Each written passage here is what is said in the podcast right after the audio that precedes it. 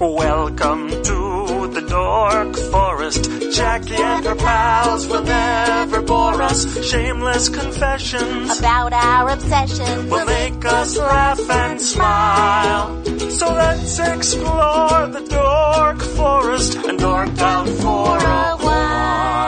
Hi, this is Jackie Cation. Welcome to the Dork Forest. You know the websites, jackiecation.com, dorkforest.com, thedorkforest.com, which I purchased because I love a determiner, familypetancestry.com because I think it's funny. Uh, they all go to uh, either dorkforest.com or jackiecation.com. The credits, let's do them. Mike Rickberg composed and sang the intro song sang it with his girlfriend, Sarah Cohen. He will sing the Mexican hat dance at the end of the program again with lyrics that he made up. That's right. Patrick Brady going to fix this audio, thank God. And, uh, Vilmos fixes my website.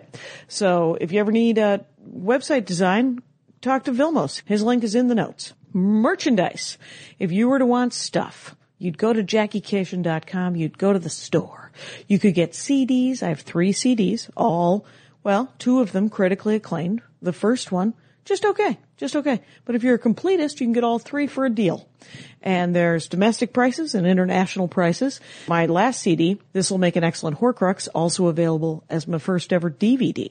It is only available as a DVD right now because I'm in the process of trying to sell it to somebody, uh, to have it streamed somewhere for free.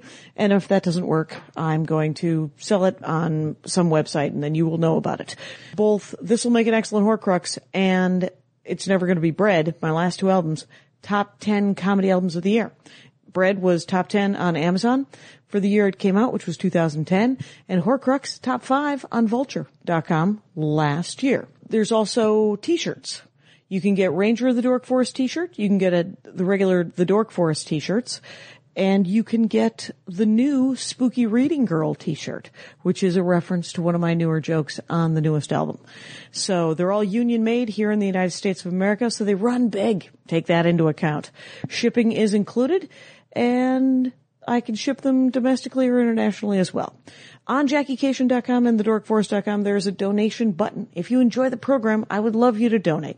You can give me $10 a month for 10 months, uh, or you can give me $100 a year all at once, or you can give me whatever you'd like because it's a donation button. But uh, I would appreciate that if you have it. it. It'd be great. It is used only for good. If you don't have any money, that's fine. You've done what you can.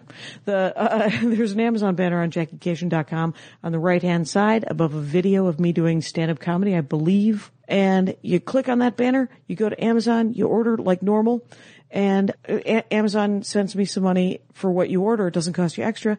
I just get a little kickback, so I appreciate that.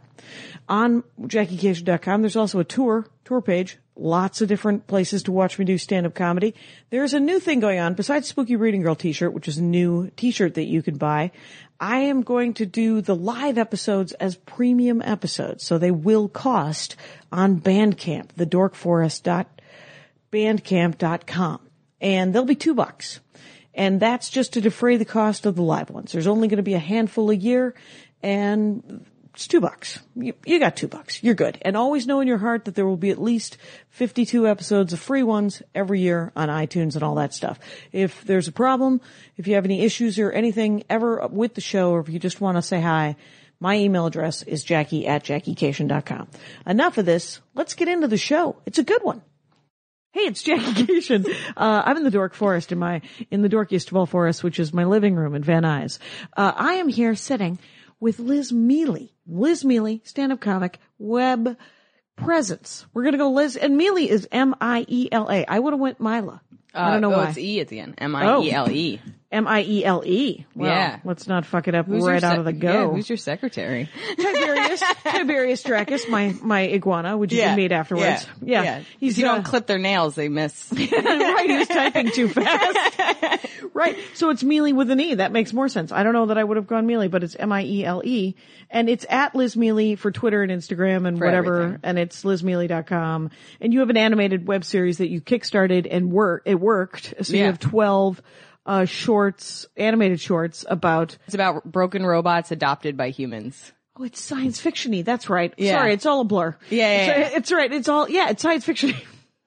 I got it mixed I- up I- with your self-help dorkdom. Yeah, same. Yes. Mm-hmm. too much, so- too much dorkiness. It just all fuses together. It's right, right, and everything is everything's a dorkdom in my head. Yeah. And uh, you have a new uh, a new album, new comedy album called "Emotionally Exhausting" on iTunes. Uh, is it Liz iTunes? oh no, that's like the Bitly. Oh, that, oh, that was a Bitly that you made? Yeah. Oh, good. So emotionally exhausting. Liz Miley, look it up. It'll be in the notes. It'll all work out. So, but I, my favorite thing when I said, what are your dorkdoms is, uh, cats. That's what I'm known for. Yeah, it's And I was like, that's awesome. Who knows you as a cat person? And let's hear it. It's kind of funny because I don't know, I don't know how your fans work, but mine overload me with pictures of cats. Like I get tags and pictures of cats. I get sent them on Facebook, on, on everything. And it's Because funny you love cats? because I, li- yeah, so my parents are both veterinarians. Right. My mom's a cat specialist. Oh, wow. I grew up next to an all cat clinic.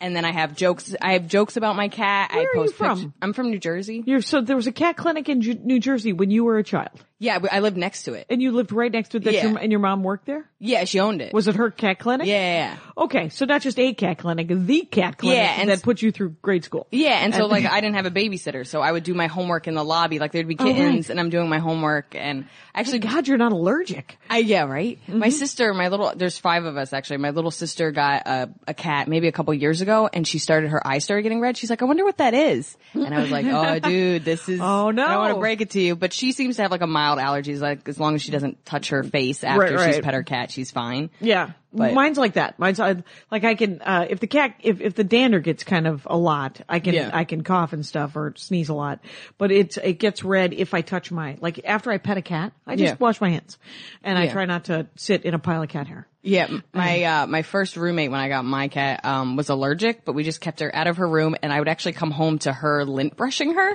Oh. like just, just taped directly to my cat. She was like, "Screw the brush that gets everywhere." And I, I mean, she was very. I mean, that was the cleanest she ever was. And so and the two of them had had a bond. yeah, for about three years they worked it out. What kind of cats have you had? Mostly mutt cats or That's the thing about cats. They're all like, I forget whose joke it is, but it's somebody's like a like a dog. It's like, oh, what do you have? I have a King Charles Spaniel. I have a German Shepherd. Cats. It's like it's it's calico. You know what I mean? It's always Black and a color. white, It's- or yeah. it's yellow or it's So orange. My mom always makes fun of me because I'll be like, "Oh, what kind of cat is that?" She's like, "A domestic short hair." What kind of cat is that? Domestic short hair. and I go, "Mom, it has long fur." She goes, "A domestic long hair." I don't know what to tell you. I don't. They're all the same. We had a uh, one of my, I had a roommate who had one of those smashed in face cats, Oh yeah, uh, Persian. Yeah. that was it. Yeah, yeah, and smushy uh, face cats. Yeah, they don't yeah. need a name. They don't need a name. It was, just- it was a flat cat, flat face cat, uh, the the very rare flat face cat, and um, it was a perfectly nice cat. It had it had too much hair. It had to be kept out of my room. Yeah. and uh, it was the year that um, my roommate uh, didn't tell me she was gay. Uh, we I'd known her from college. We moved in together. Another woman, a friend of hers, moved in. They shared a room Yeah. and uh, they lived together for a year, and then you they didn't broke know- up. and you didn't Yeah. know that whole time. No, no, I was like, oh, They're why- really why do they- close. why do they never want to hang out with me? They hang out a lot more with each other than I might have the worst gaydar ever. For some time, I thought I might be gay, and then Yeah, I yeah. found out. Nope. No. Uh, no, run that up the flagpole, and you need a flagpole. Jackie, I'm here all week. Okay, so, uh, so you, so she had a, she had a veterinarian. You're- They're both vets. What kind of vet is your dad? Just regular. I mean, they they both Like can- farm vets, or Mm. I he's mean, a- that's the thing about vet schools. You have to be able to do all of it. So my Oh, dad right. actually was a dairy farmer when he was in college. And, Okay. And he can fix other animals, but what he does is small animals. he does f- f- pets as well. Yeah. I mean, like he's, my dad's actually allergic to rabbits. Oh, So weird. like rabbits, I think guinea pigs. So like if another vet can't take care of it, he'll like literally be like, tell him I'm not going to be friendly and I'm going to be in and out and he'll run Right. in and he'll do his job and run out. so that he doesn't have to have hives or sneeze or cough. Yeah, and or I think whatever. it still affects them. But Yeah. um, for the and then I think I don't think they can do like reptiles or anything. So it's mostly Oh, like that's very mammals. hard. We have an iguana. We Yeah. have a, we have a, uh, a three and a half foot long, two, 21 year old. Don't their limbs iguana. just grow back? Like I can't imagine them having No, real because problems. Andy, well, and that's the whole thing. Andy's like, once you know your iguana's sick, your iguana's almost dead. And uh, so, but Andy had there were three guys who got iguanas when Andy got because a guy bought three iguanas, not knowing that iguanas grow to be very large. Mm-hmm. Yeah. And so he brought them to Sony where Andy was working at the time, PlayStation. Yeah. And um, somebody told him you're not going to be able to have all of those. I mean, that's not going to work. Yeah. And so he's like, does anyone want an iguana? So Andy took an iguana and one is one of his friends took an iguana. The other two guys killed their iguanas in the first year. They, uh, Really? yeah, just couldn't take care of them. And Andy who is enormously patient, Yeah. uh, has had this guy for uh, 21 years now. and they live to be crazy. like 25, 30. Yeah. If you ask Andy how long they live, he always adds a couple of years every Yeah. time you ask him. Yeah, You're yeah, like- yeah. You get kind of attached. At the end of it, it's like a turtle. You're like 150 years. 60 years. That's how long Tiberius will live. But iguanas climb things and then to, Yeah. Oh. to get down from things, they let go and just fall. And at 21, about three years ago, Andy, cause he has a, like a giant cat kennel, just a small, Yeah. not that big, not big enough for him, but Yeah. mm, pretty good. He's out in the yard a fair Yeah. amount. I But, assume um, that's where you're pointing. I didn't think he out was like in the backyard. TV. Yeah, he's in the TV. That's where we keep him. And uh, but he when when he was coming down from the top shelf, Andy like uh, d- wired uh like a, a a plastic thing to break his fall, so that you know he's like because he hurt his leg one time when and so he he limped around for about a month while it healed. That's got to be a weird conversation. Like, hey, buddy, you're not as young as you used to be. Right. You can't be falling out of trees You can't just drop your- haphazardly. right? Because I think in You're the not wild, a young iguana anymore. I don't think they live to be twenty five in the in the oh wild. yeah, because they're not as cushy, and somebody eats them. somebody eats them, they break things, and then they die. We had a lot of. It's funny. We had a lot of reptiles growing up because my my. I mean, we had a typical vet fan. Like, Yeah. yeah, my, we had five kids, and then we had every animal. So we had Wow. a dog, we had cats, we had a chameleon. One of their employees gave us a Oh, wow. chameleon. Um, we had lizards, we had snakes. Um, my my sister got two mice that were supposed to be both. I think male. But Oh, wow. Uh-huh. one, one turned not to be male, and then the story is we had many mice, and then the chameleon started to eat those. Like my mom would actually, because you know they have to be really Oh. Yeah. small, like without bones and stuff. Yeah. So my mom would, before my sister even knew that one of hers had babies, she'd be like, "Oh, I guess all the babies died." like we had rats. My little sister had two rats.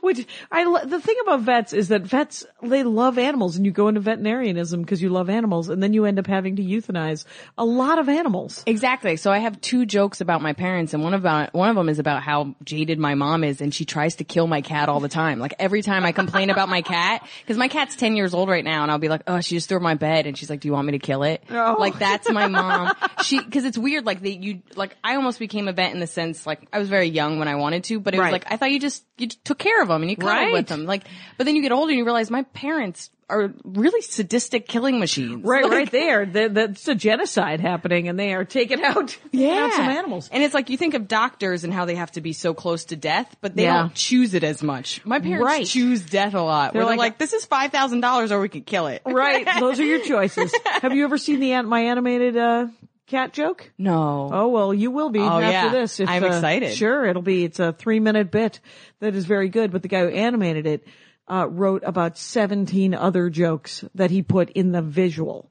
Like he made that Oh, joke. I love when they so do much. that. I mean, so Yeah, much yeah. smarter. Now you have this web series that is all animated, where Yeah. the animators were some of them because they were. You were telling me before the show that some of them were better than others, or uh, that that, that it, It was just a changed. different style. Yeah. Right? yeah, yeah. Did some of them write jokes? So that's what that's what um I always liked um movies and shows and really animation for the fact that it's layered. So like um did you ever get into like um uh Simon Pegg's Spaced? It was like his show before like Shaun of the Dead and No, I never did. So what's cool about that show? It was only two seasons, Mm-hmm. um, but they'll have a joke, but there'll be visual jokes in the back, and I think animation is amazing about that. Yeah. So those guys, because I mean, I think in some way our brains work kind of visually because we have to paint a picture for the audience, but we can't get too complicated because there n- there's nothing there. Right. I find myself. I don't know if you do this on stage where you often point to things that in your mind are there, but they're not. space work. Yeah, like, seriously. and I'm just like, I'm not a good actor, but I clearly make, I make Right, images you're creating in my mind something, yeah. but because I think I've worked as a comic for so long, whenever now that I'm starting to do more visual things like writing scripts and animation, I realize that I'm, I'm only doing one layer, even though when I watch animation, I love many layers. So these animators, like I would send in my scripts and they would come back with like, like you said, like 50 different ideas of what they can do in the background. Oh, Right. Well, he will wear these headphones that float over his head and Right. okay, this guy, this guy's going to be tripping and he's going to do this and that. And so all of a sudden it, in like it opened me up and I was like, can he be wearing that shirt? And can we bring that Yeah. back in the next episode?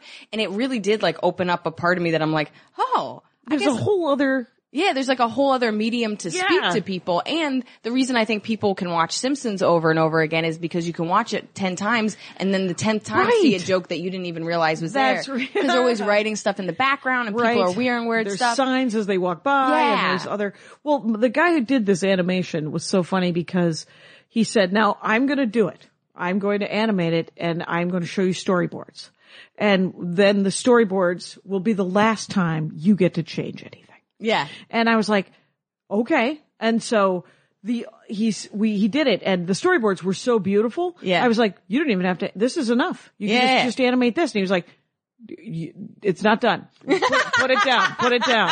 Like it's so classically his art where you're Yeah. just like, when you write a joke, you're like, it's not your joke. You don't get to fix it. Yeah. Uh, he's going to fix it. He- But he's it's like gonna- a director. You're really, I mean, I, I don't think I realized how much of that part of me isn't there.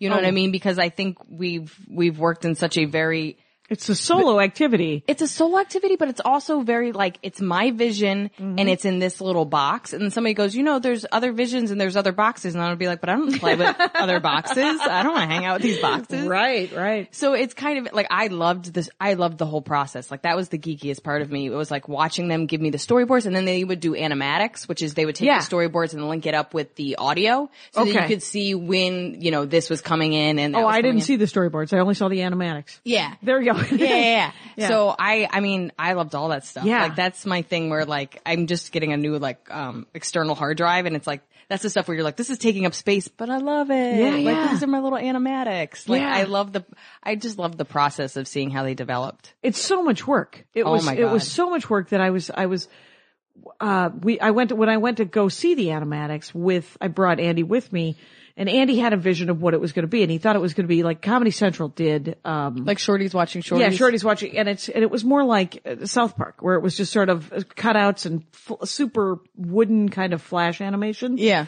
Well, when you see the new cat joke, it's I think it's called L.A. Pets, and uh, um, and it's on my YouTube page, youtube.com slash the dork forest, you guys. Anyway, so, uh, everyone's seen it. Rangers have seen it. But it's, uh, and he was like, he fully animated it. And he, cause I don't know a lot about it. I mean, I watch cartoons. I watch, you know, I watch more children's movies than anything else. But you, but, and the only, but the only like, you like animation is it, it's not anime though. It isn't like Miyazaki and, and, and that type of thing. You like just regular Animation. awesome cartoons. Yeah. Yeah.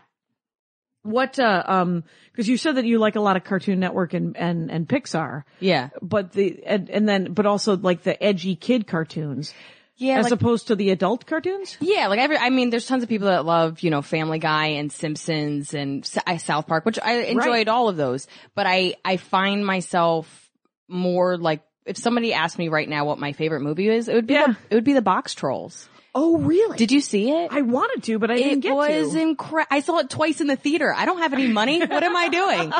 It was so good. And what I like about it is it feels like with adult, maybe not even adult animation. Maybe the problem I have with some adult films right now is, which sounds like porn. Uh, adult films, Yeah, yes. adult films. I was just Um, going to let it go, but good for you. yeah, uh, with the porn that I'm watching is there's no storyline, Jackie. There's no storyline. But that's how I feel like with all like I lo- I love comedies, but I watch some of these comedies and they're just there's no through line, there's no beginning, middle, and end. They take shortcuts to solve problems. But Right. it seems like with animation because there's this um th- this belief that they're teaching kids with it, even Right. in a subtle way, that they can't make a cheap uh, a, a cheap solution to fix the problem. They, They actually have to show the process. it- they do, of and decisions. I yeah. So it feels like Pixar. It feels like sometimes with Disney. It feels like with some of these really good animation movies, they feel an obligation to teach real life lessons, and they Right. don't. They don't fix deep seated problems with with silly solutions or Right. or and so you actually have really cathartic, thoughtful.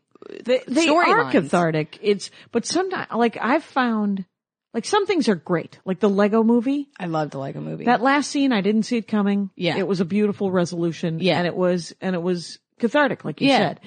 But stuff like Up and Wall-E, yeah, where it's just dark, where I like it though. it is, it is great. But I mean, when I was, I took my niece to see Up, and we're in the first 10 minutes of the movie, and I go, did that woman just have a miscarriage? and, and she was 15, I think, at the time. She Yeah. goes, I think she did. And Yeah. I was like, well, I'm glad I didn't bring my nine year old. Yeah. Niece and nephew, right? But it was, but I mean, like something like Rise of the Guardians. Did you see Rise of the Guardians? The Jack Frost, uh, with, uh, Alec Baldwin. And it was, it's essentially, it's the Easter Bunny and Santa Claus and the Tooth Fairy. And it's, it's, they're the guardians of childhood Okay. and and it's a story of how uh, Jack Frost is uh, being inducted into the Guardians because the Boogeyman's coming, and uh, and he wants uh, to make kids not believe in Santa Claus and the Easter Bunny and and uh, the Tooth Fairy, and it's a great movie. I own it. Yeah. Uh, because it did everything that I want a children's movie to do, where it's like, it's a celebration of imagination and, and, and trying and being true to yourself, but it's also not so fucking dark that I'm sad. I'm like, I feel like, to some extent, I feel like the message, correct me if I'm wrong, the message of Wally was that fat, horrible humans are horrible, but they're also kind of sweet. And look at that one plant lived. Let's give him back the earth. Instead of having Wally raise the plant and, and be, and become a sentient robot that, that then isn't a, a horrible atrophied I don't. I mean, I don't think the it was. Harkonnen solution wandering around. I don't think it was completely that. I think it was more that like when you What did I stop miss? wh- when you stop thinking and you stop doing things for yourself, you you lose touch with what's important and you lose touch with what's going to uh progress both you as a person but the community and earth and what have you. So you have these people that stopped moving. They're all Right. on hoverboards and you Right. know what I mean? They s- Harkonnen solution. Y- I mean, they don't even grab their own drinks. Somebody puts a drink on, like, you Yeah. have no muscle. They're literally just blobs. They're not Yeah. fat people, they're blobs. Well, and the thing, and, and, and the science on that, of course, once they return to Earth, they wouldn't be able to move. Of course. But I get what they're, I, I, it's a cartoon. Yeah. So I, I gave them that at the I end do, of it. Don't you love like whenever like a space movie comes out, like uh, whatever Sandra Bullock was in or whatever, and they're and there's they're always like, so what do the astronauts think? This isn't right, and you're like, yeah, we're making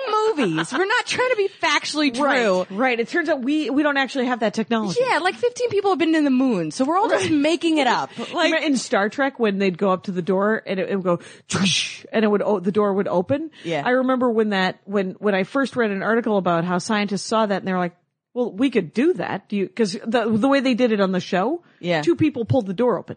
Yeah. and then they superimposed the sound effect over the over the Yeah. the, the movie, the, the TV show. But it- there were there were engineers who were like, "Well, why don't we put a pad on the thing and it'll automatically open a door? It'll be a there'll be a pulley system." And uh, Yeah. so I mean, there are Is that how we got automatic doors? yeah. Oh, it's so cool. That's how that, that that's that's how grocery stores got automatic doors. I like how it was like it was like Star Trek was like, um, this is pretty cool, and the world was like, I don't want to open the door when I get groceries. Right, let's use that thing that they used in space. Yeah. But that's, I mean, I think that is the purpose of fiction and science fiction for sure is to make nerds and dorks think about, well, I could probably do that. Did, what do you want to do? You want, Yeah. you want to go to the moon? Well, we could Yeah. probably go to the moon. All right.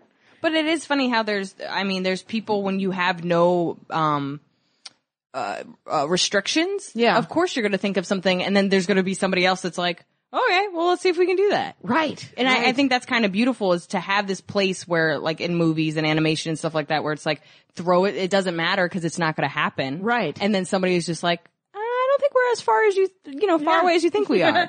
right, right. There's, there's some engineer or there's some, some woman who's like, who can solve the math on that. Yeah. And all of a sudden there's a genius. who's Yeah. like, well, you're a genius for thinking of it. I'm, and I'm a genius for being able to try Yeah. to start a path to, to create such a thing. Yeah. You know, you think about like the beginning of, of, of science fiction or, or, you know, everyone was like when, when electricity was finally discovered and invented or whatever, the first thing, one of the first things that happens was everyone like, oh, you can make people, uh, we can reanimate the dead, you know, and then a hundred years later, Frankenstein was written, you know, Yeah. and you're like, well, you're not using your powers for good. Yeah, But, yeah, but, but I yeah. mean, it's like, it's where, where minds go. Yeah. And then other people are like, well, that actually couldn't work. But isn't that interesting that like y- you're not as uh, into like Up and Wally because you're like that's kind of dark, Right, right. Which is they're just Frankenstein's. they're just Frankenstein. that's all it is. Yeah. And then you have the people that are you know doing good with their electricity and Yeah, yeah, and and and it's it's and and all of those movies for and so so Box Trolls was was like is dark. By the way, Is super dark it's like that? Super dark.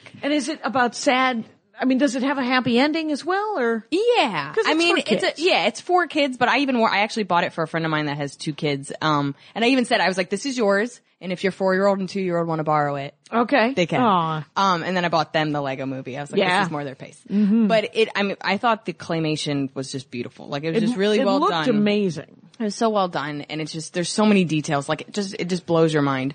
But for me, what I liked about the box trolls is that it's everything about it was unique. So I think it was based on a children's book, and I think they took a lot of liberties even with that children's book. Okay. but it's a, it's a it's a unique town with unique problems, but then it somehow is able to assimilate to what we go through, which is you know misconstruing people just by how they look. So the belief, Oh. this myth went around that um like let's say 20 years ago, or not even I think it's 10 years ago. I'm trying to think how old the kid is. Right. Let's say 10, 10 15 years ago, um a kid ate a box troll. I mean a, a box troll ate a kid. Okay. And so then people became scared of box trolls. This, Right. This box troll stole a kid from a home. Right. And, and ate it. And now it, there's all th- these The people rumor trying- is, is that, Yeah. and so now box trolls are evil and yeah. scary and so then horrible. this guy kind of became the, this very, you know, um, uh, what's the word? Um, politician.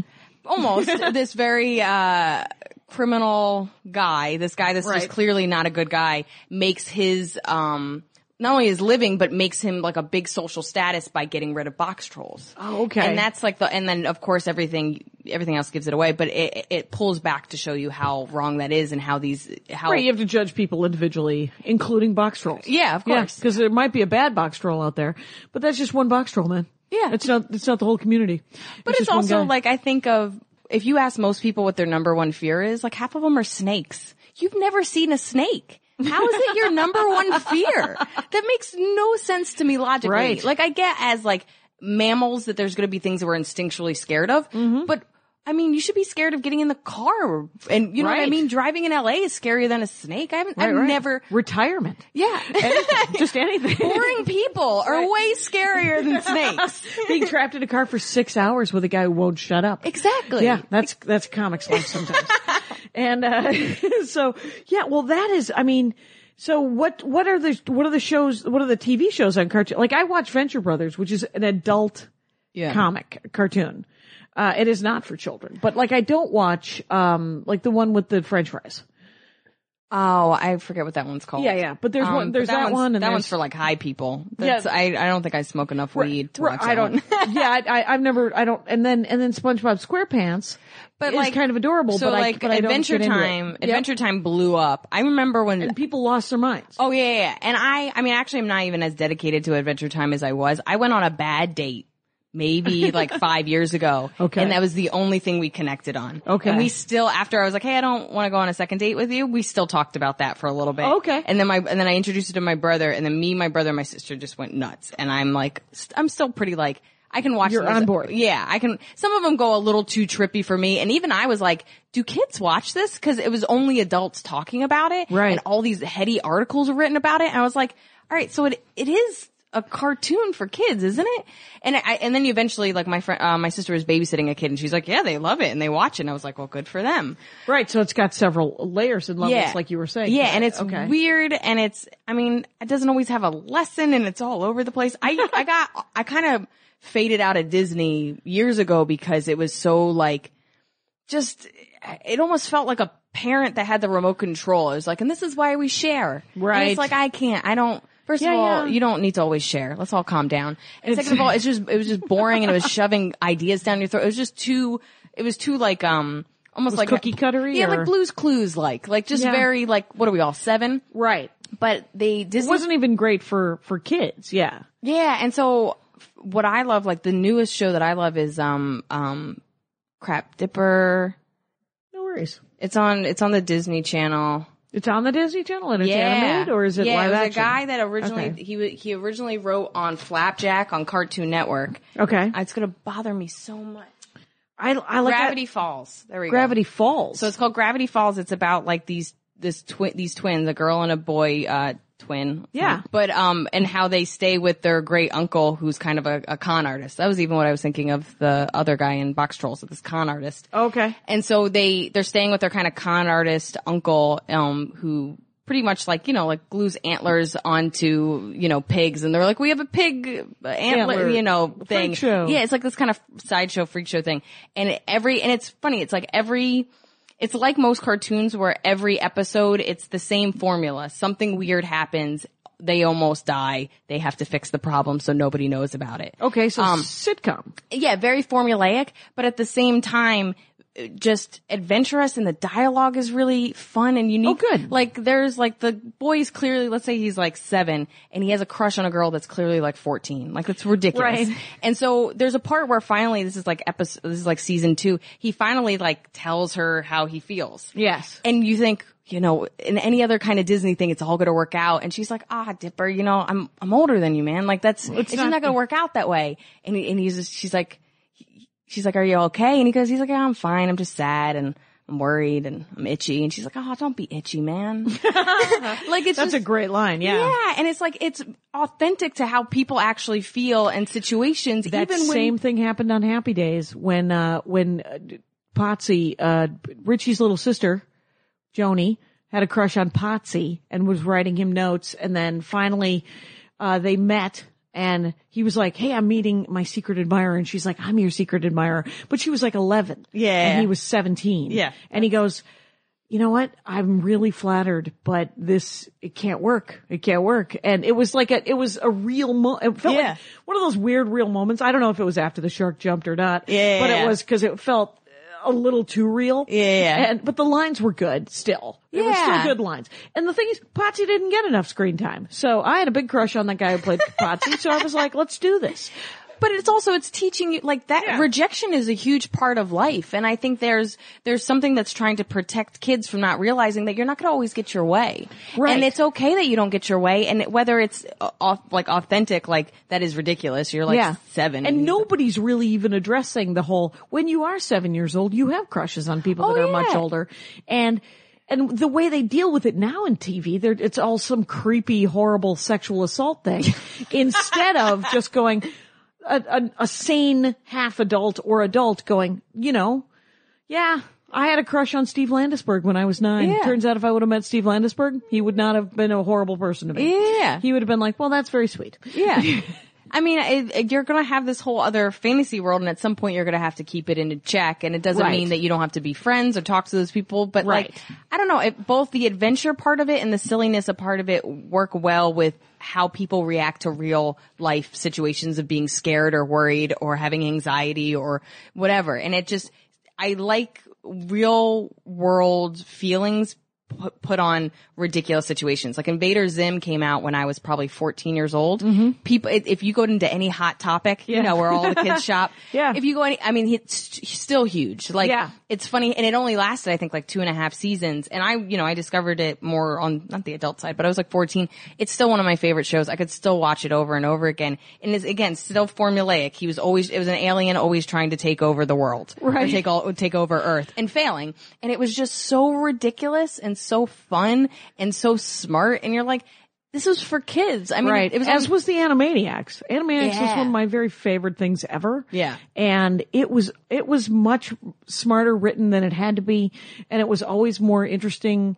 And and all the different characters were genuine characters. I mean, Yeah. there wasn't any huge arc ever. There was never a huge arc. And what I get upset about is when animation, because like I think everybody understands the parents are paying for it, so you want the parents to be entertained. And when it's like sexual innuendo, it makes me so angry. Like it, I don't like. That's why I don't. I'm not as excited about like DreamWorks or some of these ones where it's always like it's something that has to do with like you have to be so much older to get it, and that someday they're gonna be like, I can't believe they put that in there. Like that stuff makes Oh, me like- angry. Well, Like uh, what? Ex- the only thing I can think of is not animation. I'm thinking of the the the musical Grease, which is filthy, but I Yeah. loved as a nine year old or an eleven year old.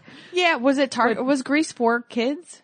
I mean, I remember watching it younger. I think it was supposed to be for kids uh, when it came out as a movie. Yeah. and they were in high school supposedly, though all the actors were in their thirties. Yeah, of course. But um, but it was for. I mean, I remember I was taken to it, and I was eleven years old, and I didn't get any of the virginity stuff and the Yeah. and the talk about sex and stuff.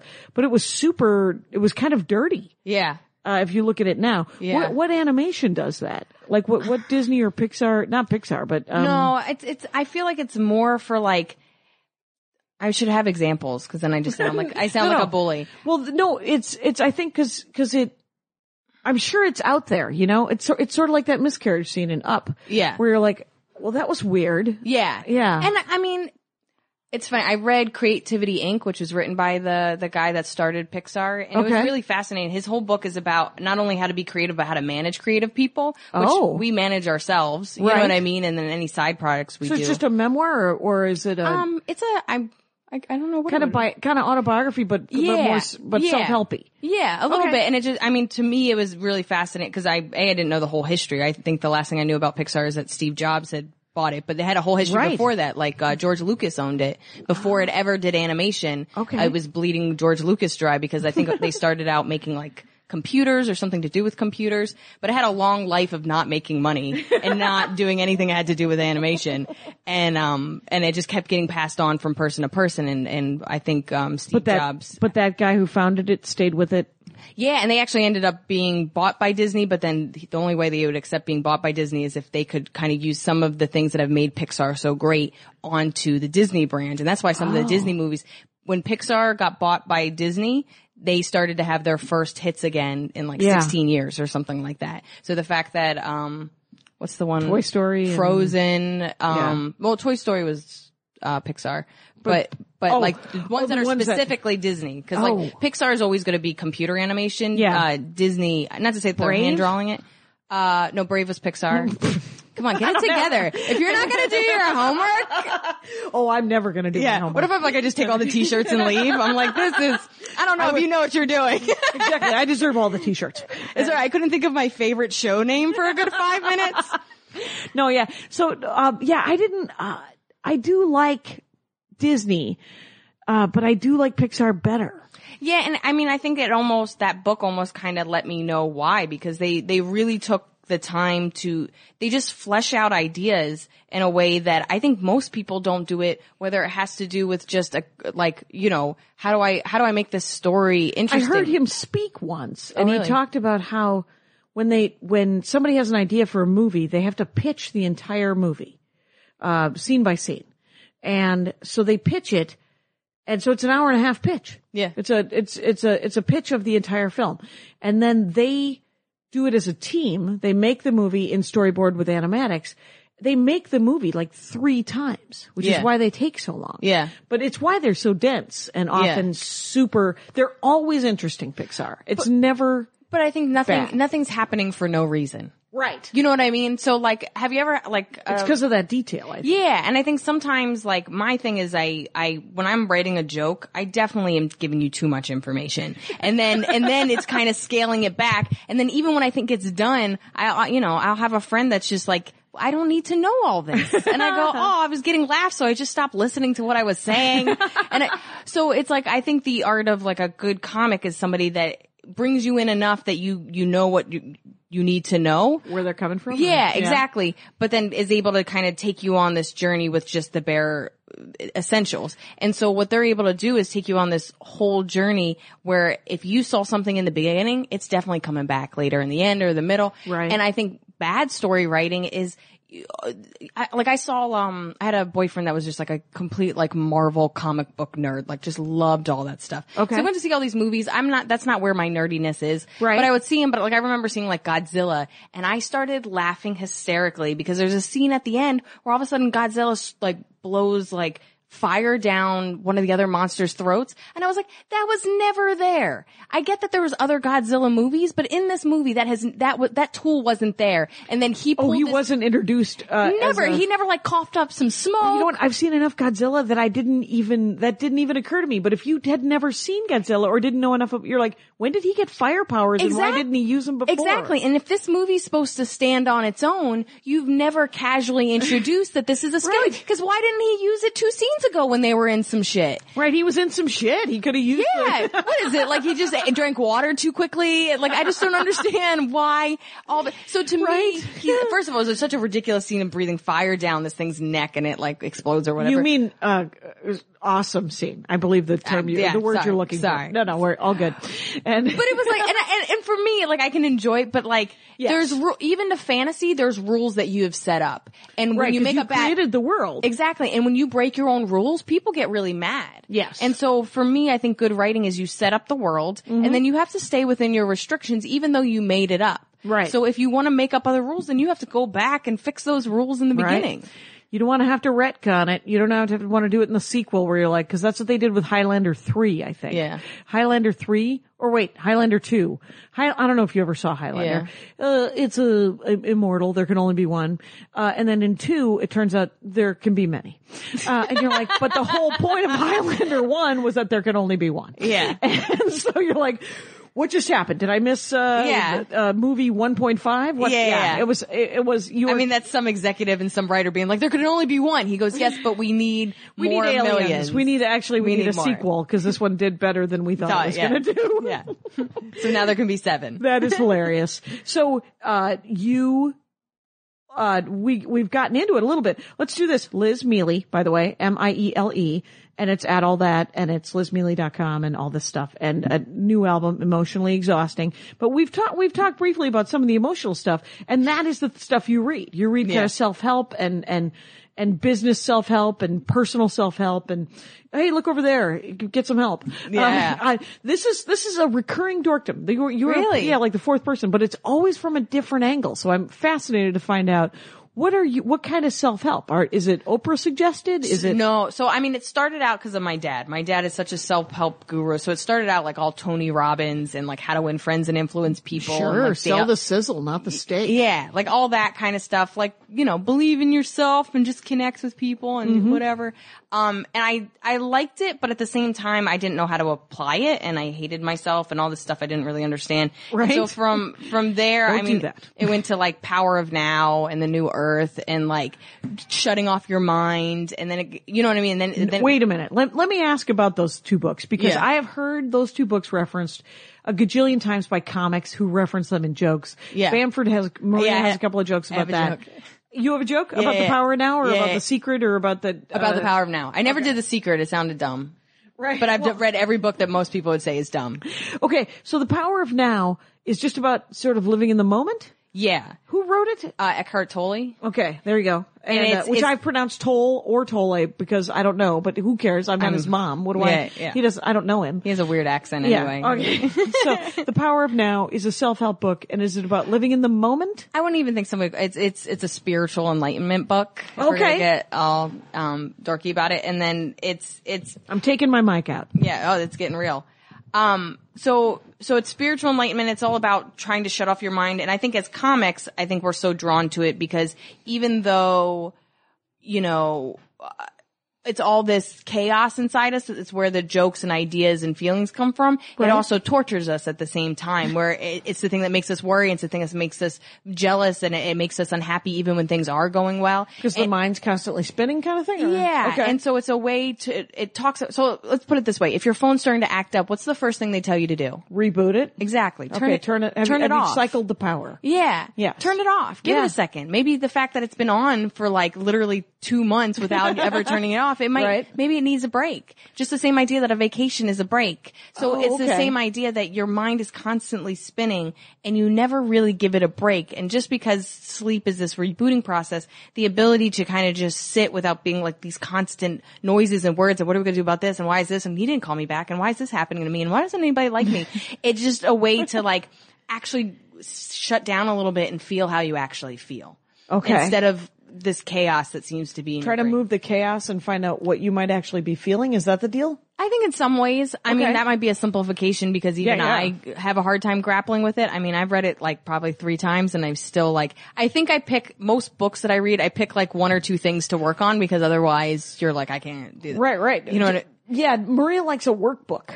She Yeah. likes uh, like the artist's way. where, Yeah. there- where there's tasks at the end of each chapter.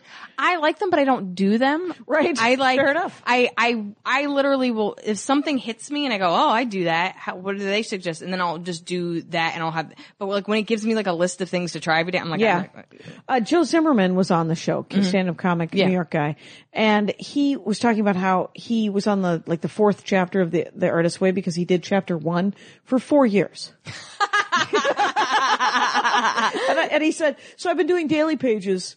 Uh, for four years, and I was like, "That's the first thing everybody bails on is Yeah. daily pages because it's like a blurt kind of thing, right? Yeah, Where you yeah. get rid of just the garbage in your head." Yeah. So the power of now it's spiritual. You're Yeah. supposed to find a higher power or a god of your understanding or some darn thing. I'm sure. I mean, for me, every time I read it, it's just it, it really like, is. what's one thing that you've pulled out of it to try to work on? um my biggest thing is not taking things personally. Okay. So it's hard for me to, cause I'm, I'm, I feel like most, I'm very sensitive and I think that's the thing that helps me in comedy is I observe things and I, I feel things and I take things in at a Right. sharper, harder rate. But at the same time, when I'm trying not to be that way, I'm in a constant state of, did I hurt that person's feelings? Why didn't the person call me back? Everything, why is everybody trying to hurt me? Right. And so I, So I from both sides. Yeah. So it's the empathy that you get to feel. Yeah, but And- then- but it's also the hothouse flower part where Yeah. you're like, oh my god, you just bruised my pedal. Yeah, I'm in constant, I'm in constant pain, and then I'm in a constant state of thinking I'm hurting other people, and Right. it's and it's ex- it, you never move, you never get anywhere, nothing ever happens, and it's exhausting for everybody. I mean, emotionally exhausting everybody. Yeah, yeah. Um. So for me, that that belief that I mean, and it's got uh, of course. Stand up is ego, and that's uh, ninety percent of that book is talking about how you put your ego aside, Okay. and not just this ego, you know, that we kind of think of in Hollywood or, or in show business, but this ego of, of you as a person thinking that you're all important. Oh, right. Somebody once said to me, you know, you, you think that they're mad at you, but I'm gonna, I'm gonna, I would bet you a hundred dollars that they're not even thinking about you. Exactly. Exactly. Which So- is weirdly like, aw. They're not, they're not even thinking about me to hate me, and they're Yeah. like, I'm so sorry. Yeah, yeah, yeah. They are not. It's like, and then it hurts a little different way. right because that's that's that's the ego that that you are being considered at all times when Yeah. you're just like well you aren't being considered at all just go through your life and try and don't be a jerk about it just Yeah. try not to to take it because they are i think that was in the four agreements too do you ever read that one um, I'm sure that was I have. I don't know. It's got a real colorful cover. Yeah. and I think he's from Guatemala. The guy. Yeah. Um, just some beautiful Central Nobody American. from, yeah. I mean, there's a couple Americans and just very like, you can do it. And then everybody else is like, just try your best. yeah, just keep plugging along and then try to let it go. Yeah. It's uh, I th- uh, oh, let go. You got a tattoo with a bird that says "Let Go" on it. That's awesome. It's it's also pretty. I don't think I realized how sad it makes me look. Me and my sister got it together Aw. because this girl, I like a month after I got it, I was performing at a college in Kentucky, and I was it was like it was hot, and it was the first time my arms were out because I got it in Yeah. the winter. And this girl comes up to me, she flips up her hair, and on the back of her neck it says "I am enough," and I was like. Oh, is that the message it's sending? Yeah. the weird that she had it on the back of her neck, like where you would put the cut here. So, Yeah. Is that where? Is that it? Weird. Weird. But it is, I mean, that's what my therapist tells me every session. uh, Every session. every session? For five years. And she writes it on a card. I have like a stack of cards that say that I am, I am, I'm, I'm enough. I do enough. I give enough. Like, and I was just like, do you ever get tired of writing it? She's like, are you ever going to learn it? I was like, I don't know. Oh, weird. I have a, a I, I went to therapy for about three years and, uh, my therapist, uh, was, her big thing was that I had to apologize when I was rude. She was like, and you have to apologize in the moment because if you don't apologize in the moment, uh, it'll, it'll follow you. It'll just, she was Yeah. like, so, wh- so she started this thing where, um, if I was, was mean in public, like, uh, you had and I got in my car and I drove away. I would have to get back in my car and drive back to the grocery store in Minneapolis where I had whipped a bell pepper at a guy who was packing my groceries. And I had to find that guy and I had to go and he had to be terrified that I'd gone to get a gun or some sort of it's like- Yeah, yeah. and he and he was like, What's going on? I was like, I'm just back to tell you that I am an asshole and I'm very sorry and I didn't mean to be a jackass and he's like Okay. By the way, every time I've done that, nobody's ever said, no, you were fine. In every, every single situation, they're like, thank you. Good. It's funny. I've actually gotten better at doing that. I've, cause I come off, if I'm hungry, I realize h- hangry, that term, Yeah. I needed that 10 years ago. I've Right. ruined so many friendships and relationships. Just because you were angry or I don't know hungry what or- it is, but Yeah. I really do turn into a horrible bitch.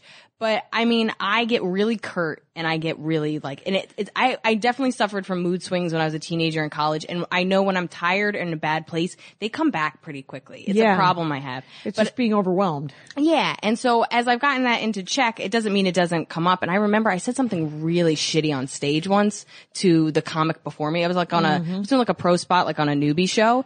And I said something, like it came out in the middle and Yeah. I said something shitty. And I got all the way to the subway. It was like four blocks away. And like, I don't know if the guy heard it. I don't know what happened. It, Yeah. it got kind of a mixed reaction from the audience. And I was like, ah, shut up. It do, it's not real. It doesn't matter. Yeah. And then I go, he's a young guy. He probably just started this. It matters to him. Yeah. And I walked all the way back, found And out his found name. him. Yeah. And I said, Hey dude, that was really rude of me. It was in the moment, but even so, I'm sorry I kind of threw you under the bus. And he was like, you know what? You're actually one of my favorite comics. And I got really sad and I really appreciate that. That's great. And I was like, Oh, yeah. Well, the, the, the- that's awesome. And the best, the best thing about having that as sort of a rule of thumb is that it makes me not say the thing. Yeah. Yeah. Because you're like, I "Now don't gotta want to drive back." apologize. and it's so funny because every time it happens or it happened, my therapist, instead of writing I am enough, she would say, Will you ever tire of apologizing to strangers? Yeah. Because you might want to just not do it. Yeah, And then yeah. it won't be a problem. Yeah, yeah. And I was like, you were correct. Do you know how much time you would save, Jackie? Yeah, I spent a lot of time in my mer- in my mind.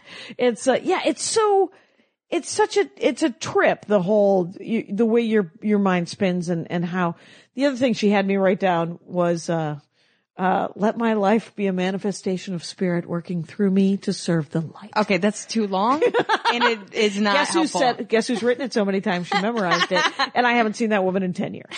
So, uh, so she fixed me anyway. Uh, but no, but I do like the the the the let go kind of s- sentiment. it's also for me it's like i am such a control freak like i i know i know some of the things that are positive in my life come from that control but on the flip side again the negative comes from that control and because i try to control things that can't be controlled people feel it and situations feel it and they and they push back and so it already takes something that is is shake on shaky Uncontro- ground Yeah. and then it makes it almost takes it and goes oh you want this really badly ah and it pushes it away and so for me it's all right, so this booker is supposed to come to one of my shows this week. Sure. Hasn't returned the last two emails. Mm-hmm. I did my part. I'm done. That's it. I'm done. That's it. You have done everything you're supposed to do. I didn't do anything wrong. I told me to send him a list of shows. I sent him a list of shows. There you go. I'm done. Mm-hmm. But it's like I will, and like I think that's where like my exercise, because I'm like a huge like exercise person. Like Mm-hmm. that's what, like literally, I'm just like you're gonna run until you don't care anymore. Oh, there you go. People are like, why do you run marathons? I was like, I, ca- I care a lot. Like, yeah, I gotta stop the voices. It's, uh, well, the, okay, so so there's there's do your part. I mean, the, these are quotes that I have heard. Uh, it's in the air here in Los Angeles. Everyone's reading a self help book. Everybody's trying to work on themselves. Everybody's trying to calm the fuck down. Yeah. About their career, about their lives, about the fact that they haven't met their soulmate. Yeah. About their dog is 12 and may eventually have to be killed. Yeah. Uh, whatever. my mom. So yeah, and your mom is there for them. Yeah. And, uh, but the, one of the ones is, is what you just said, which is do your part and then let go of the results. yeah. What is that from? Any idea? Because I've heard it from four different sources, but I don't know where, where it's from. Um, This is the weird thing about the whole self-help genre and spiritual enlightenment and all that stuff. It's all, it's all recycled. You know Yeah. what I mean? Nobody's saying anything new. Deepak Chopra isn't saying anything that hasn't been said, you know, 20 years ago, 40 years ago, 100 years ago. It's just they found a new way to, um, make it digestible because we have different problems now than we did so the, it could have been said 7,000 years ago by some dude in the middle of Yeah. Germany or Yeah. Nepal. Yeah. And it's just been applied to the first time you got your first cart and now it's the first time Yeah. you have a helicopter that you Yeah, own. now now your problems involve apps and shit, and they Yeah. know how to. Like I just read this book called Rejection Proof, which is about a guy who um all he ever wanted to do is be an entrepreneur. He actually it started as like a video blog. but Okay. he, he always just wanted to be an entrepreneur. And um, he found himself 30, about to have a kid, and he had this great job, but he wasn't doing anything creative or anything all that great. So his wife was like, "Go, go be an entrepreneur. You got six months." Okay. And so his thing was, "I'm going to invent this app." So he got pretty far. It was looking good. He was getting backers, and he had this huge meeting with the backer, and they, they didn't go for it. Oh, and wow. he was devastated, just devastated. And he wanted to quit. He's like, I don't want to do this anymore. I'll just go get my job. I have a son on the way. And his wife was like, You have two more months. What are you doing? Right. And so he realized this is a problem for me. Like this inability to be rejected. I was just ready to once. It happened once, and I was like, I guess it's over. And he goes, and that's been my whole life. So while he was still trying to work on his app, he started this hundred days of rejection blog, and it was fascinating because it blew up after like the because he would record, he would ask people weird things just to get rejected, almost like the calluses you get to kind kind of build up, which we Oh. Okay. know so well because we get rejected from every angle. I mean, For th- 27 years, people have been rejecting me. Oh, yeah, and, and- also being very positive. Yeah, and then the internet has made it so it's constant. Like I, Right. am not even doing anything right now, and I'm being rejected on YouTube. you know what I mean? Like, Oh, yeah, never read your YouTube. Uh, it's just, it's a thing. Don't read the comments. Yeah. Don't read them. people are like, "You're not getting rejected 24 7 I was like, "Uh, I am. I have a lot of stuff on the internet." all I have to do is find that woman who keeps replacing the picture on my Wikipedia page that someone made with a terrible picture of me. oh, that's There's some woman, right? And here's the thing: it is an actual picture of me. yeah. Well, that's even mean too. Is like I have this really terrible picture of me that was taken at a show. I swear to God, 10 years ago. Right. And people will use it on flyers. I'm like, this won't go. I have headshots. I paid money and Photoshop right. to For the make do- me look good. By the way, for the Dork Forest, there is a slug that I, that I do a teaser clip on. It's on my YouTube page. It's like a two or three minute clip from the show, and um, I usually put a picture of the of the person that um that is on the show, and then a tiny picture of their dorkdom. Yeah. And uh, and then a then the other half of the it's just a slug, right? Yeah, yeah. And then it's audio. Yeah. And so one t- for. For a while, I was just taking what I consider to be the best picture off of the internet. The first Yeah. place I go is to people's websites if they Yeah, have of websites. course. And, but then if they don't have one, um, or if I can't, I'm not allowed to grab it for some reason, I would just grab it until I picked a picture, uh, from the live show that was not, it wasn't a bad picture. I didn't think it was a bad picture, but you never know what Oh, somebody yeah, thinks what, is what a, people's triggers are. You're like, Yeah. oh, my nose. Why? What what is happening with my elbow? And uh, so, uh, and the person that that I use the slug for, and they're, I mean, I I, I can't take it down and put it back up. It's not Yeah, going to happen. yeah. Anyway, uh, but she was like, "Okay, you gotta." I, I'm actually uh, annoyed. Please, d- uh, you should have asked. And I was like. You were correct. And she was correct Yeah. because it's, I mean, she's a professional, people Yeah. are professional comics. Yeah. I, so I usually send an email if I, if I can't grab it and go, Yeah. pick a picture of yourself that you like, send it to me. Yeah. Uh, or can I take one from your website? And, Yeah. and then, and it's a fascinating story, by the way. I'm going to tell it again. No, uh, no, but, but it, it's but it's true though, and Yeah. it, and it's one of those things that I feel like it it it it follows you around in a little bit that you're just like I this is never gonna go away, Right. And I'm gonna and then and it can't go away because, and this picture of me, I don't know why, because it's registered on Flickr and copyrighted by someone who took it of me on stage, but it is clearly one of the worst. I mean, my clothes are wrinkled. Uh, it have is you an ever like emailed the the person that took it and was like I will do anything for you to take this down? um, my Patrick Brady helped me switch it because I never go to my own Wikipedia page because while I have an ego and I I'm I'm not saying I don't have myself on Google Alert. Yeah. I'm just saying I don't go to my own Wikipedia page. But some guy emailed me and said, "What is this link? It doesn't work on." And I was like, "I don't know." So I went and I was like, "Oh, she put it back up." And uh, it's this it's this woman who doesn't like me, which hard to believe.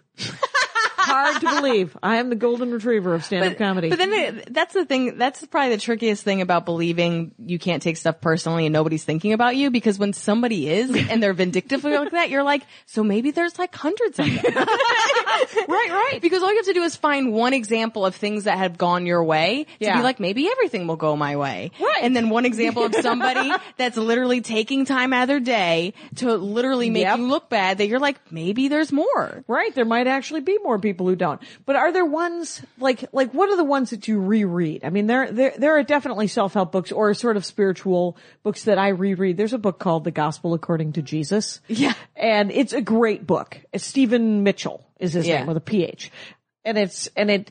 It's essentially uh, he translated from the original Aramaic everything that he thinks that Jesus might have actually um, said Yeah. in the, gos- the from from the five gospels and he turned it into essentially 31 pages Yeah. Wow. and they all seem to be they're great stories about jesus they're great stories about him not judging people they're great stories about him Yeah. being nice to people and telling him to be nice to other people It's only 31 pages. We can't get that out to people. Right, I don't really understand why that's not a that's a, that's an, We can't make those a couple of tweets and get that out pretty quickly. it's a tight read, you guys. Gospel according to Jesus, pers- it- but it's and it's super sane.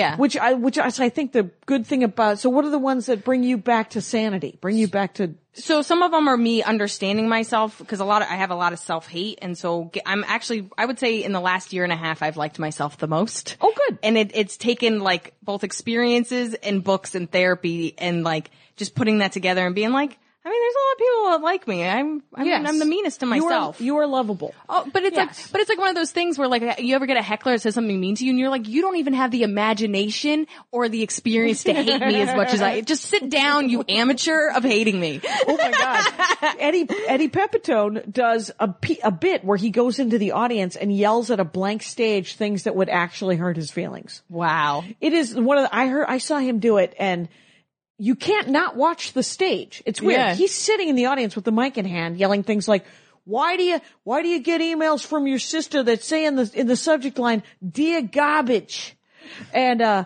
and why why why why do you not be able to and he he like he's like you want to really make me feel bad about myself here's some ammunition Yeah. like you can't Yeah. I ca- you're not gonna heckle me I mean Yeah. you're not gonna hurt my feelings at this point yeah Oh, I had a woman, I had a girl look at, cause I mean, I, have gotten better, but I used to, I didn't want people to look at me. I just have always just never liked people looking at me.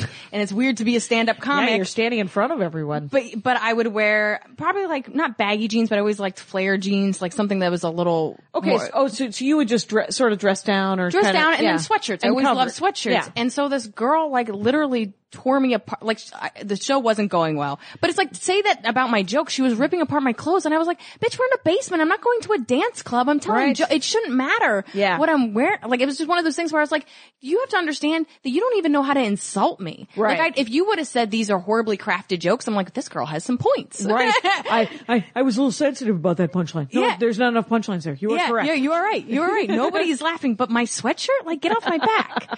But the books, like, I, it's funny. It's books that changed my life, and then even passages that I, they always come up. Like, um, in the realm of Hungry Ghosts is actually a book about addiction. Okay. And and why people become addicted. And I, I mean, I might have a slight binge eating problem, but I'm not. I don't. but it's I've more never an examination of all different kinds of. well, I'm addictions, or- attracted to addicted people. Apparently, Oh, okay. I've had a lot of alcoholics in my life, a lot of mental illness. So it's it's almost from the other side. But I also started to see why I am the way I am, why I'm attracted to these people, and then also because a lot of them are close friends of mine and exes. How do I help these these people? Right. Sounds really bad, but these people that are important to me. And so it's I mean it's like a 600 page book about addiction and how it happens, why it happens, and how to overcome it. And it just had so many like it had this whole passage about attunement, and it's something I probably say to people half the time I talk to them because even whether it has to do with addiction or not, it's about how you connect to people, which is why we get into stand up. You want to, this is my life, this is your life. How do we meet in the middle? Right. In attunement, it talked about how most of the problems people have start from being a baby and their mother not attuning to them.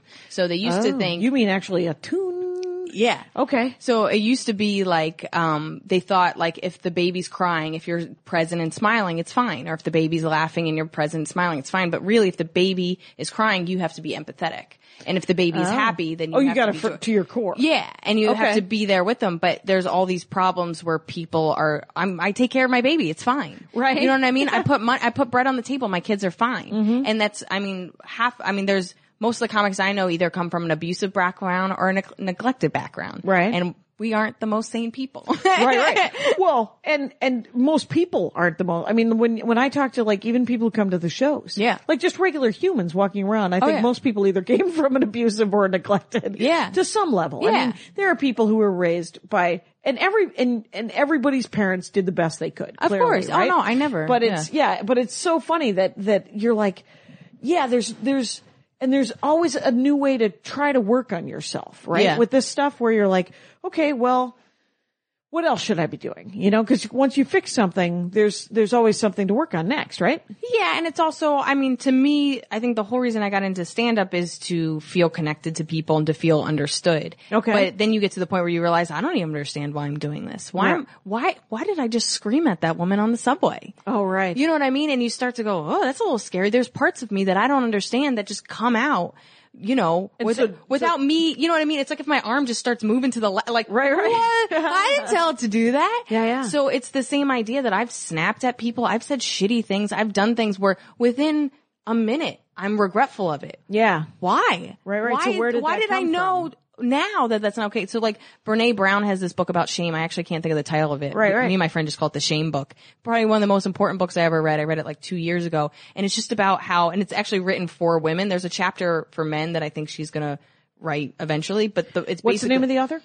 Brene Brown. She actually has the most popular TED Talk. Okay. Um, it's about vulnerability. Okay. Um, but So she- Google that, you guys. oh, it's so good. The Shame Book. that one, I- that and that vulnerability TED Talk, I probably watch like once a year. Oh, like, really? Since for like the last like eight years. And what does she do for a living? I mean, She she says she's a researcher. Okay. And so um and so she basically researched um why people a don't want to be vulnerable, but where shame comes from, and it's fascinating. Where you, you as I read that, it was one of the hardest books I ever read because I just realized, oh, I'm I'm shameful of just about everything that I do, and it, it controls me. And you start Yeah. to realize, Yeah. you know, like my like I know that I I my dad hides food.